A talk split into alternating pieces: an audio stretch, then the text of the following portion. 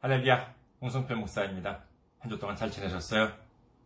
저는 현재 일본 군마현에 있는 이카호 중앙교회 그리고 세계 선교 군마교회를 섬기고 있습니다. 아, 저희 교회 홈페이지 알려드리겠습니다. 저희 교회 홈페이지는 www.ikahochurch.com www.ikahochurch.com입니다. 이곳으로 오시면 저희 교회에 대한 안내 말씀, 그리고 주일 설교 말씀을 들으실 수가 있습니다. 그리고 주일 설교 말씀은 동영상 사이트 유튜브를 통해서 여러분들께서 시청하실 수가 있으시고, 그리고 팟캐스트와 팟빵을 통해서도 여러분들께서 음성으로 들으실 수가 있습니다. 그리고 저희 교회 홈페이지 오시면은 매주 주일 설교 말씀을 텍스트로도 보실 수가 있습니다. 참고해 주시기 바라겠습니다. 다음으로 교회 메일 주소 알려드리겠습니다. 교회 메일 주소는 이카호처치 골뱅이 gmail.com입니다. 이카호처치 골뱅이 gmail.com 이곳으로 메일을 보내주시면 제가 언제든지 직접 받아볼 수가 있습니다. 다음으로 지난주에 또 귀하게 선교 후원으로 섬겨주신 분들이 계십니다. 이광무님, 안성희님, 경산 한빛교회님, 김재원님, 은총교회 허영님, 고철규님, 이호철님, 유대일님, 윤성화님, 신시옥님, 장희석님, 그리고 나라티님께서 귀하게 선교 후원으로 섬겨주셨습니다.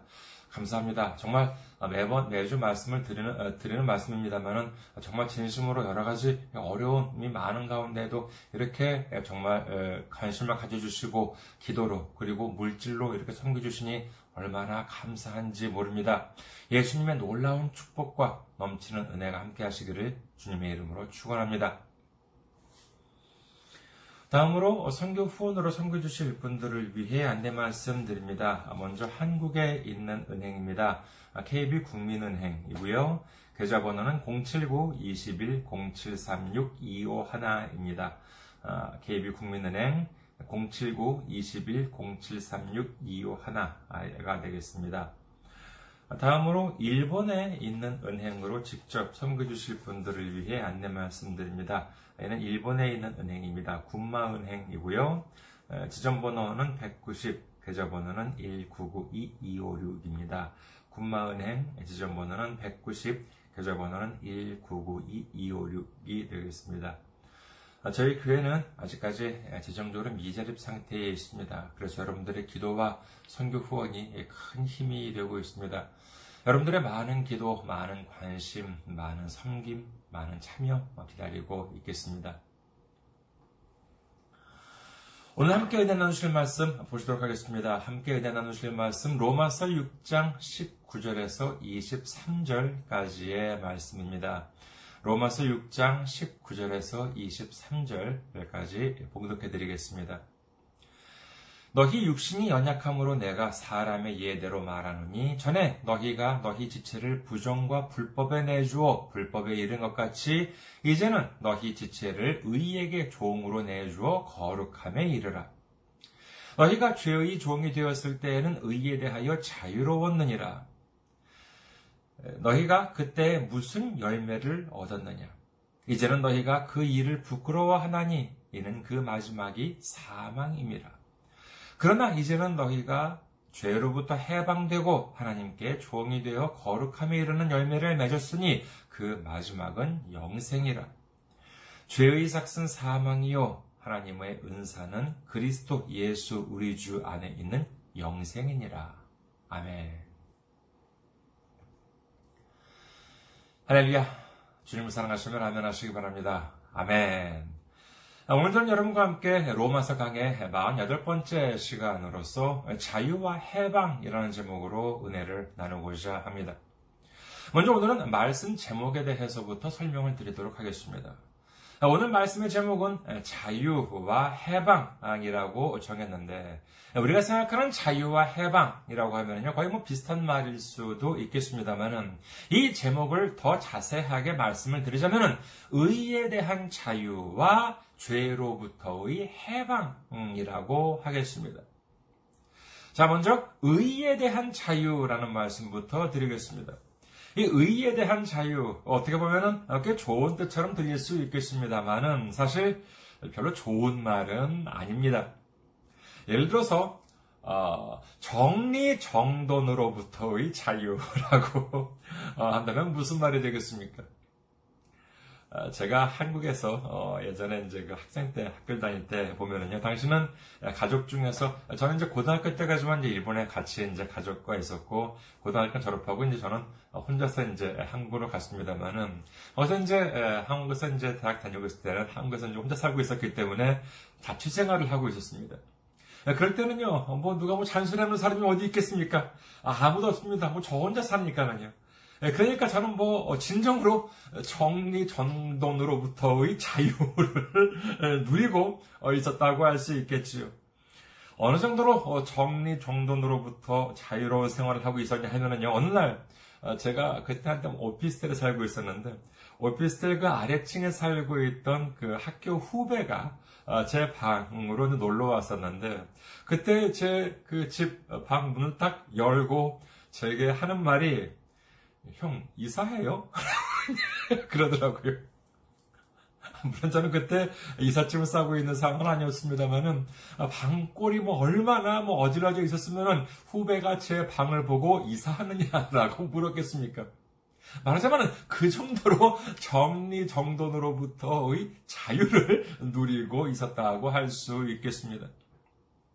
이 의에 대한 자유라고 하는 것도 마찬가지입니다. 이는 뭐 의롭거나 의롭지 않거나, 즉 하나님의 말씀에 뭐 맞는지 안 맞는지 하는 것에 전혀 신경 쓰지 않고 자기 마음대로 살아간다라고 하는 것을 의미합니다.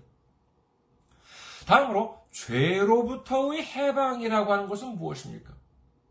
우리는 우리 스스로의 죄로부터 벗어날 수가 없었습니다. 율법에 있는 대로 양이나 염소를 잡아서 죄를 대신 갚는다 하더라도 이는 불완전한 죄사였기 때문에 우리의 죄는 그대로 남아있을 수밖에 없습니다. 이대로라면 우리는 마지막 날 심판에서 구원받지 못하고 100% 지옥으로 떨어져서 영원한 괴로움을 당하게 됩니다. 우리 힘으로는 이 죄 안에서 벗어날 수가 없어요. 그러나 하나님의 독생자 예수님께서 우리를 대신해서 십자가에 달리시고 피를 흘려주심으로 말미암아 우리를 묶었던 죄의 사슬이 끊어지고 비로소 죄로부터 해방되게 되었다라고 하는 사실을 믿으시기를 주님의 이름으로 축원합니다. 자, 이 부분을 염두에 두시고 오늘 말씀을 보시면 뭐 어려울 것 하나도 없습니다. 오늘 말씀도 차례대로 보시도록 하겠습니다. 먼저 로마서 6장 19절입니다. 이는 오늘 본문 중에서 주제, 예, 즉 핵심되는 내용이라고 할 수 있겠는데 먼저 19절 전반부부터 말씀을 드리겠습니다. 로마서 6장 19절 전반부. 너희 육신이 연약함으로 내가 사람의 예대로 말하노니 자, 이는 말하자면 이런 뜻입니다. 여러분이 예, 가지고 있는 믿음의 수준, 좀 바울이 지금 로마서 쓰고 있는데 예, 무슨 뜻이냐면은 자 읽는 사람 여러분이 가지고 있는 믿음의 수준이 높으면은 좀 어려운 말로 설명을 좀 하겠는데 그렇지 못하니까 쉬운 말로 하겠다. 아, 뭐 그런 뜻입니다. 저도 뭐 아직까지 예, 어렸을 때 기억이 있는데 어렸을 때 그 주일학교 다닐 때 보면은요 당시에는 여러 가지 좀 이렇게 풀리지 않는 저 혼자 풀리지 않는 궁금증이 있었습니다. 뭐냐면은 어, 지금도 있는 그 찬송가 있잖아요. 찬송가 257장에 보면은 뭐 속주함 속주함 주 예수 내 죄를 속했네라고 하는 가사가 있잖아요. 저는 어렸을 때 이 가사를 보고요. 속 죄함, 속죄함이라고 하는 가사가 참 무슨 뜻인지 몰랐습니다. 그래서 어렸을 때 주일학교 때요. 그래서 아 속죄함이라고 하니까는 무슨 사물함 같은 무슨 뭐 이렇게 상자가 이제 있나 보다 이래가지고 어뭐 뭐 그런 뭐, 뭐, 그런 교회 뭐 그런 상자가 뭐 사물함 뭐 같은 뭐 그런 속 뭐 속죄함이라고 하는 상자가 교회 어딘가에 있나 보다 뭐 이제 그런 생각을 했던 적도 있습니다. 그리고 또 뭐 496장에 보면은 찬송가 496장에 보면은 거두리로다 거두리로다 기쁨으로다 늘 거두리로다라고 하는 어, 그, 그 찬양이 있잖아요. 근데 이 가사를 또 제가 들었을 때는 어린 마음에 아니 하나님께 예배를 드리려면은 단을 쌓아야 되는데 근데 단을 걷어버리면은 예배를 드리지 못하는 게 아닐까. 예, 그런데 기쁨으로 단을 건다는 게 이게 무슨 뜻인지 정말 이렇게 이해가 안 됐었습니다. 그래서 뭐 물어볼 사람도 마땅히 참 오래가지고 그 궁금증 혼자 띵띵 안았던 적이 있었던 어, 기억이 있습니다. 아니 뭐 다 커서가 아니라 어렸을 때 일이에요. 그런데 그 정도의 지식을 가지고 있는 어린 아이들한테 무슨 뭐 신학의 어려운 개념을 말할 수가 없잖아요. 이는 마치 무슨 뭐 더하기 빼기밖에 모르는 학생한테 미분이다 적분이다 하는 것을 설명하는 것이나 마찬가지입니다. 오늘 사도 바울의 말도 역시 같아요. 어려운 말로 하면 당신들이 아직 못 알아들으니까 내가 쉬운 말로 설명을 하겠다라고 하는 뜻입니다. 다음으로 19절 후반부를 보시겠습니다. 로마서 6장 19절 후반부.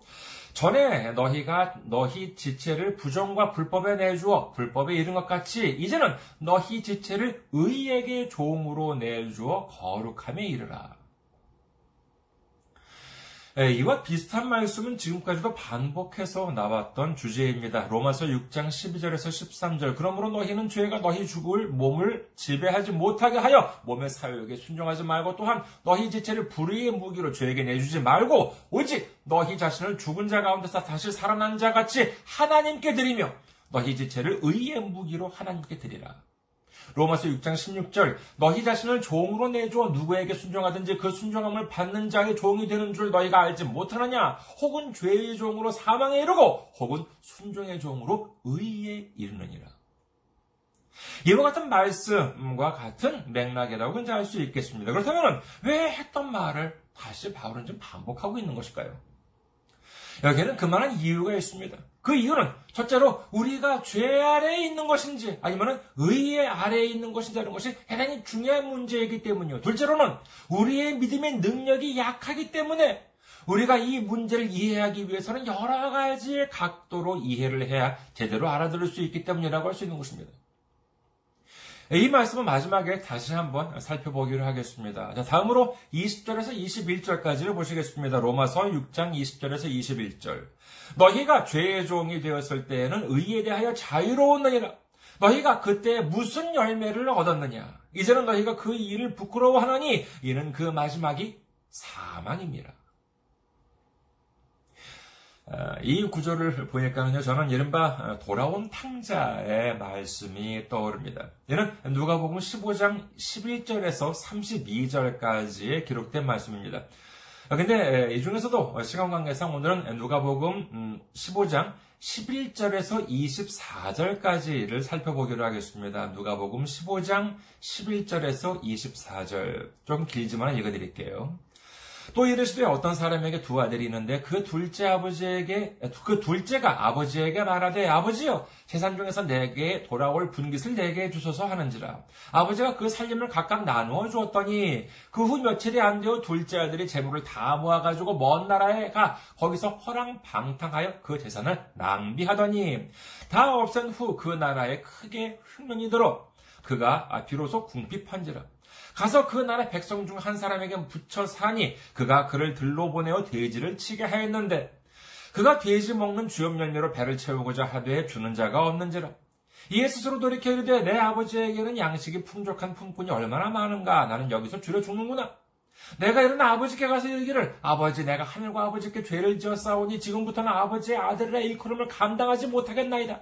나를 품꾼의 하나로 부숴서 하리라 하고 이에 일어나서 아버지께로 돌아가니라 아직도 거리가 먼데 아버지가 그를 보고 치근히 여겨 달려가 목을 안고 입을 맞추니 아들이 이르되 아버지 내가 하늘과 아버지께 죄를 지어 싸우니 지금부터는 아버지의 아들이라 이그럼을 감당하지 못하겠나이다 하나 아버지는 종들에게 이르되 제일 좋은 옷을 내어다가 입히고 손에 가락지를 끼우고 발에 신을 신기라. 그리고 살찐 송아지를 끌어다가 잡으라. 우리가 먹고 즐기자. 이 내 아들은 죽었다가 다시 살아났으며 내가 잃었다가 다시 얻었노라 하니 그들이 즐거워하더라. 일단 뭐 구체적인 지적은 없습니다만은 글 맥락으로 볼 때 배경은 아마도 이 부유한 집안이 아니었나 합니다. 아버지에게 아들이 둘 있었는데 작은 아들이 글쎄 아버지가 아직 살아있는데 자기 상속분의 재산을 먼저 나눠달라 이렇게 이제 아버지한테 요구를 합니다. 예, 그래서 나눠줬더니만 그 재산을 가지고 먼 나라에 가서 돈을 자기 멋대로 막 펑펑 썼습니다. 그러자 돈이 다 떨어졌어요. 그랬더니 엎친 데 덮친 격, 정말 설상가상으로 크게 그 지역에 흉년이 들었다고 합니다. 뭐 그것 뭐 경기가 아, 좀 좋다면은 돈이 떨어졌다 하더라도 뭐 재기를 노려볼 수도 있었겠습니다만은 뭐 그 나라 전체가 뭐 기근이 들었다니까 흉년이 들었다니까 뭐 경제 상황이 최악이에요. 그렇게 되면은 당연히 뭐 일자리도 줄어들겠지요. 더구나 거기는 먼 나라라고 해요.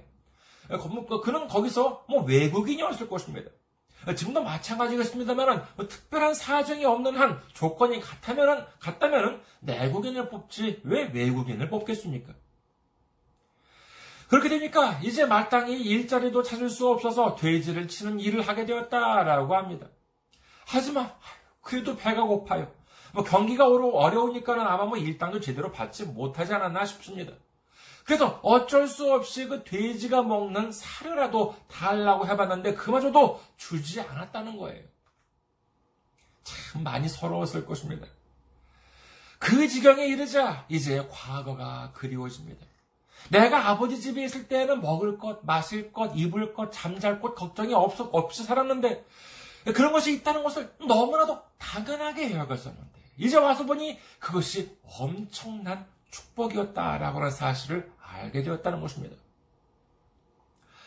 저도 뭐 아까 아까 그 자취 생활을 할 때 말씀을 드렸습니다만 제가 한국에 가기 전에 집에서 이제 가족과 같이 살 때 보면은요 가끔 이렇게 집에 있잖아요. 그러면은요 아 뻑하면 밥을 먹으래요 어, 어머니가 그래서 아니 밥 먹은 지 뭐 얼마 지나지도 않았는데 뭐 또 밥을 먹으라는 거예요. 밥을 먹을 때라 밥, 밥 먹을 시간이 됐다 그래가지고 밥을 먹으라는 거예요.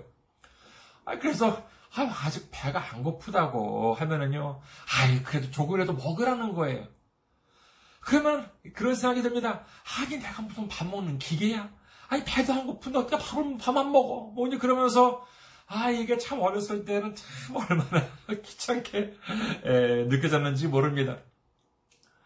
그런데요, 제가 혼자 살게 되니까 어때요? 어, 자취생활 처음에는요, 뭐, 그래도 뭐 자기가 해먹으려고 좀 해봅니다만은, 금세 그게 얼마나 무모한 일인지를 깨닫게 됩니다. 그렇게 되니까 뭐 밖에 있을 때는 뭐 밖에 나가서 이제 뭐 밖에 있을 때는 어디서 사 먹게 됩니다만은 집에 있을 때는 뭐 맨날 시켜 먹어요. 뭐 이제 뭐 망설이지 않도록 순서도 아예 정해놓습니다. 짜장면, 짬뽕, 볶음밥, 우동. 짜장면, 짬뽕, 볶음밥, 우동. 가끔은 좀 변화를 준다고 짬뽕, 짜장면, 우동, 볶음밥. 짬뽕, 짜장면, 우동, 볶음밥. 이렇게 되면은요, 아무리 맛있는 중국집을 한다 하더라도 정말 맛이 거기서 거기. 그 맛이 그 맛이지. 지금은 모르지만 옛날에 당시에는요, 배, 중국집 배달시키면은요, 가끔 어쩌다가 보면 팅팅 불어서 오기도 하고 막 그랬었습니다.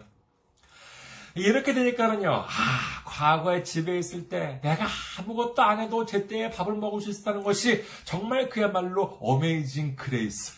정말 얼마나 크고 놀라운 은혜였는지 깨닫게 됩니다.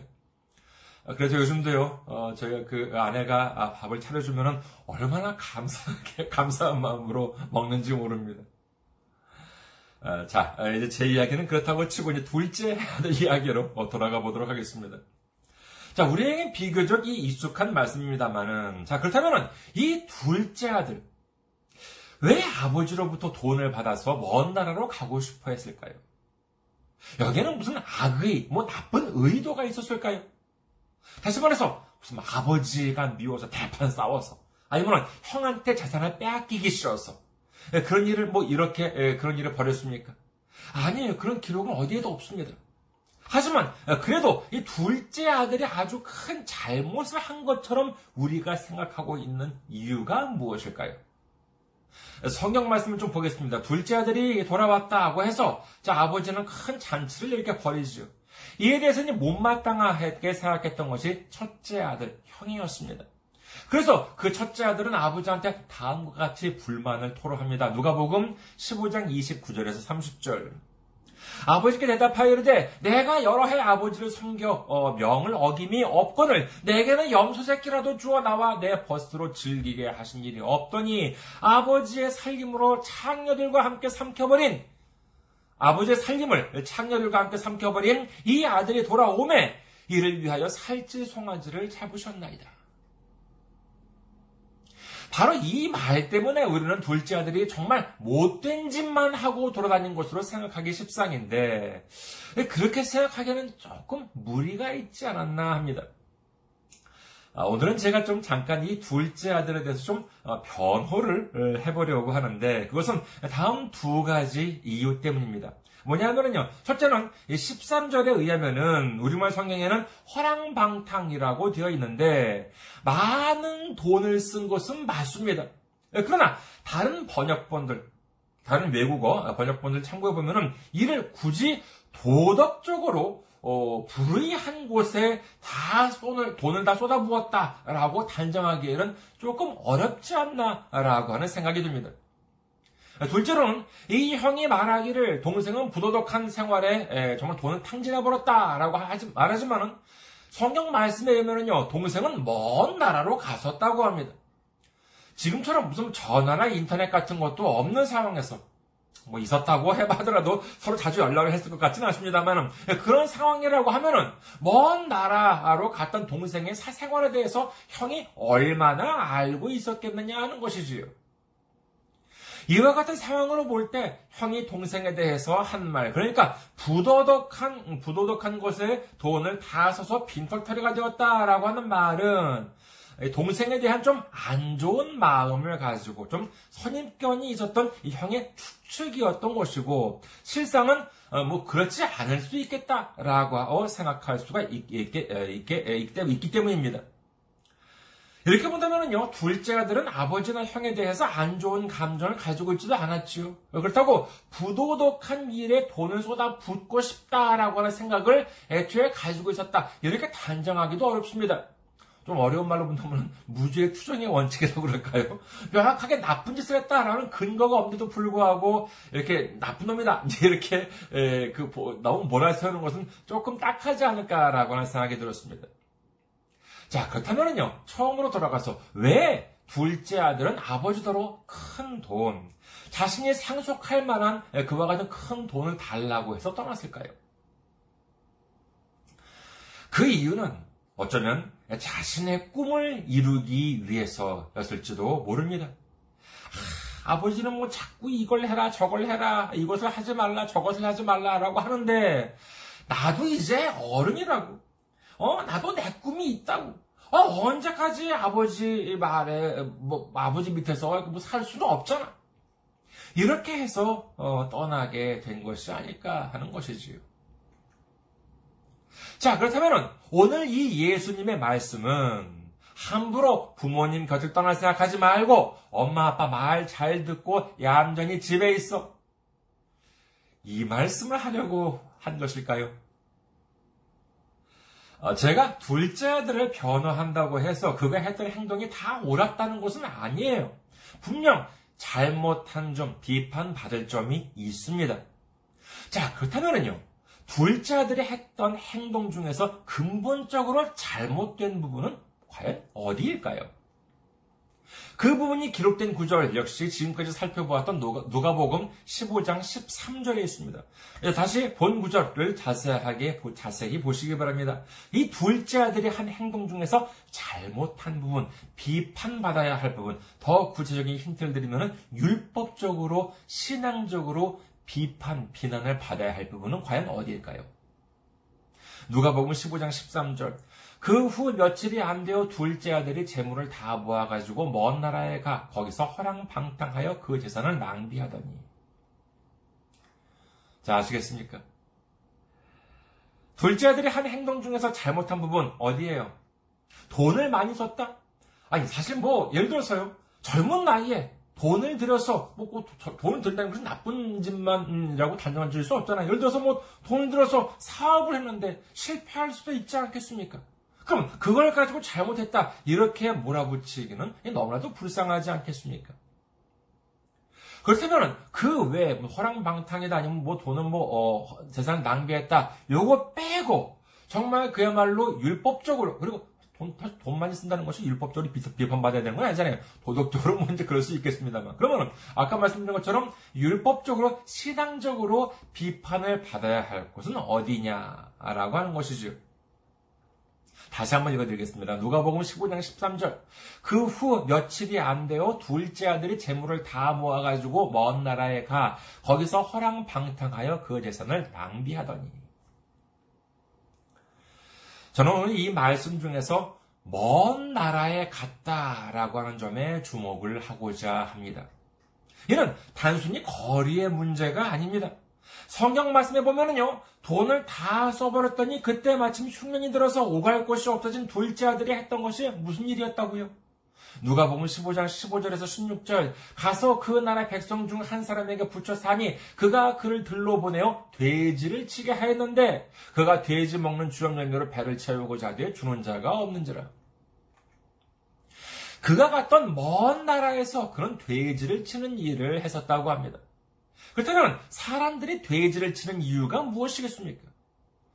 다른 짐승들은 뭐 젖이나 아니면 털 가죽을 얻기 위해서일 수도 있겠습니다만 돼지의 경우에는 이를 기르는 목적은 단 하나 식용으로 하기 위해서 그러니까 단순히 잡아먹기 위해서 기르는 것입니다.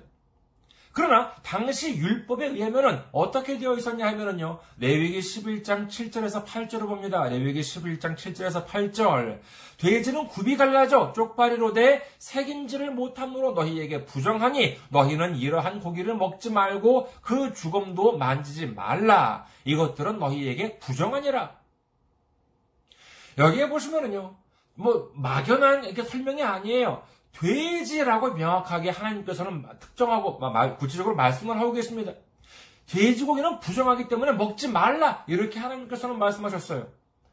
아, 참고로 뭐 지금은 괜찮아요. 지금은 괜찮은데 과거의 율법에서 이제 그랬다는 것이에요. 그렇기 때문에 당시 이스라엘 사람들은 돼지고기를 먹지 않았고 따라서 먹지 않는 돼지고기를 기르지도 않았습니다. 지금도 유대교를 믿는 사람들, 이스라엘 사람들은 역시 돼지고기를 안 먹는 걸로 알고 있습니다. 그렇다면 둘째 아들이 살았던 곳은 어디냐 하면은 그 장소는 뭐 정확하게 어딘지는 알 수 없지만은 분명한 것은 무엇입니까?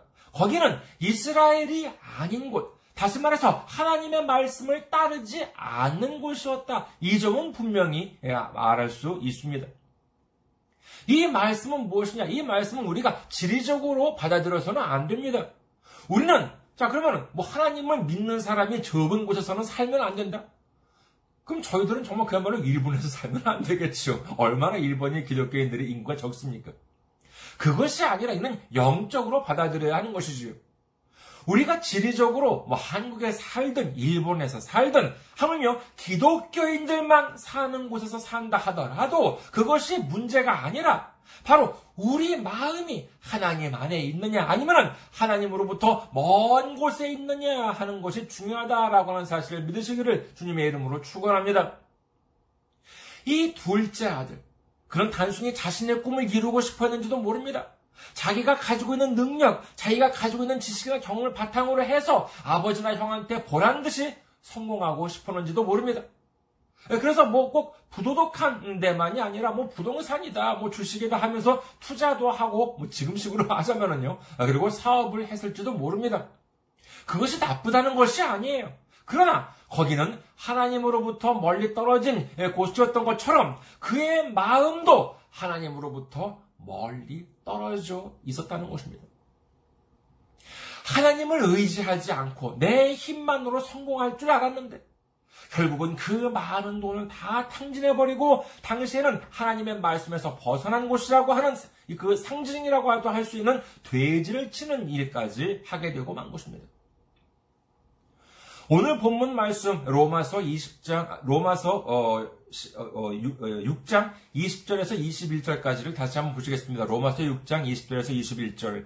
너희가 죄의 종이 되었을 때에는 의에 대하여 자유로웠느니라. 너희가 그때 무슨 열매를 얻었느냐? 이제는 너희가 그 일을 부끄러워하나니 이는 그 마지막이 사망임이라.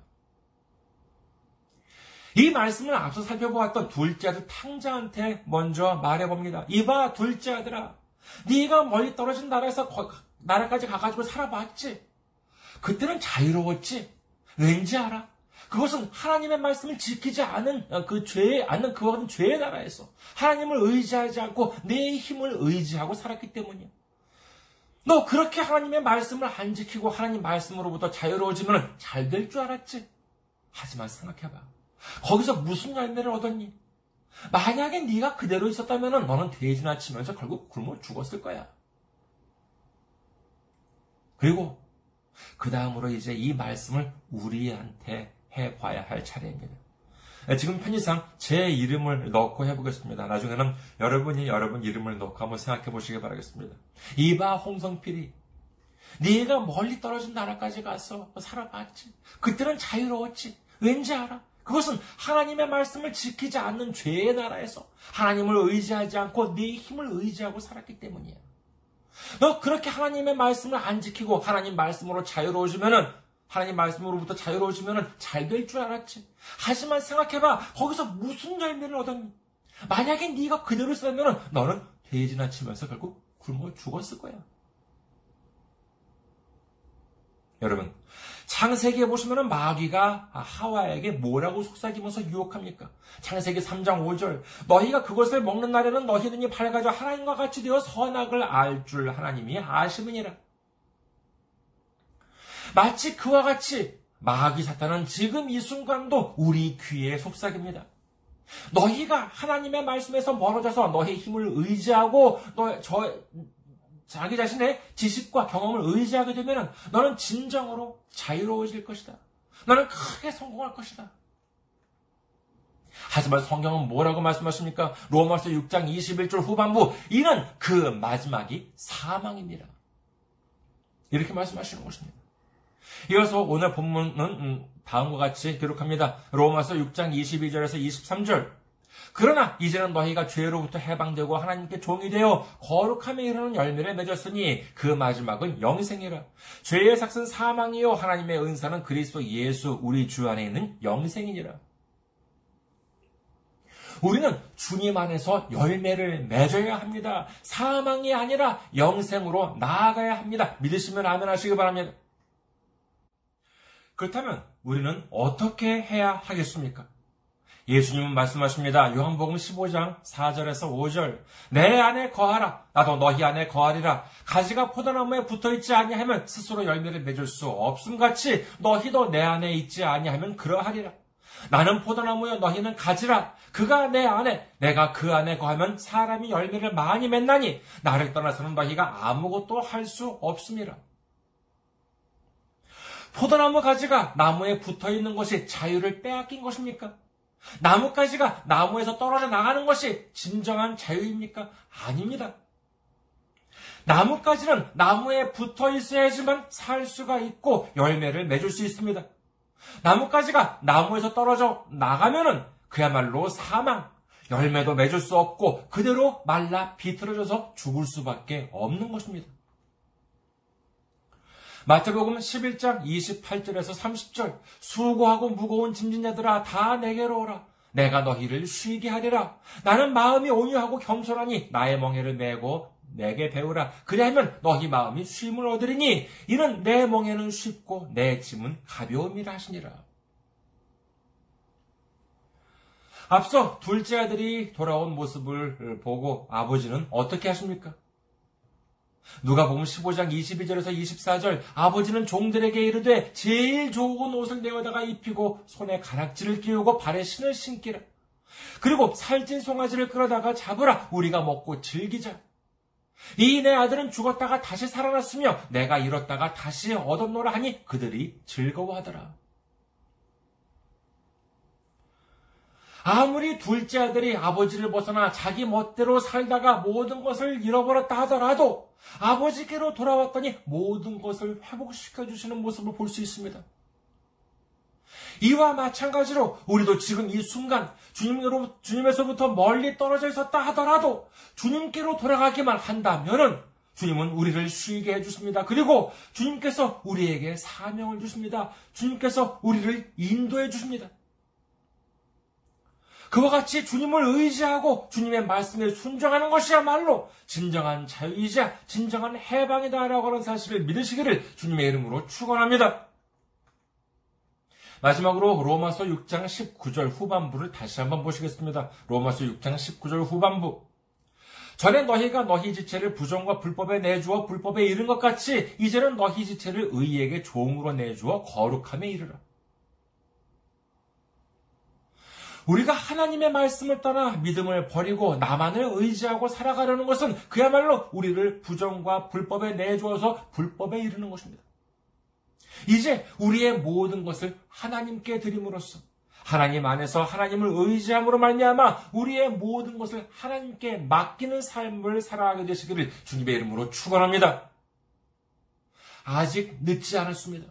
이제부터라도 주님께로 돌아가고 주님의 말씀으로 돌아가서 이 주님이라고 하는 포도나무에 붙어서 주님께서 주시는 생명과 능력으로 충만해져서 30배, 60배, 100배, 300배, 600배, 1000배 크고 놀라운 연매를 맺는 우리 모두가 되시기를 주님의 이름으로 축원합니다.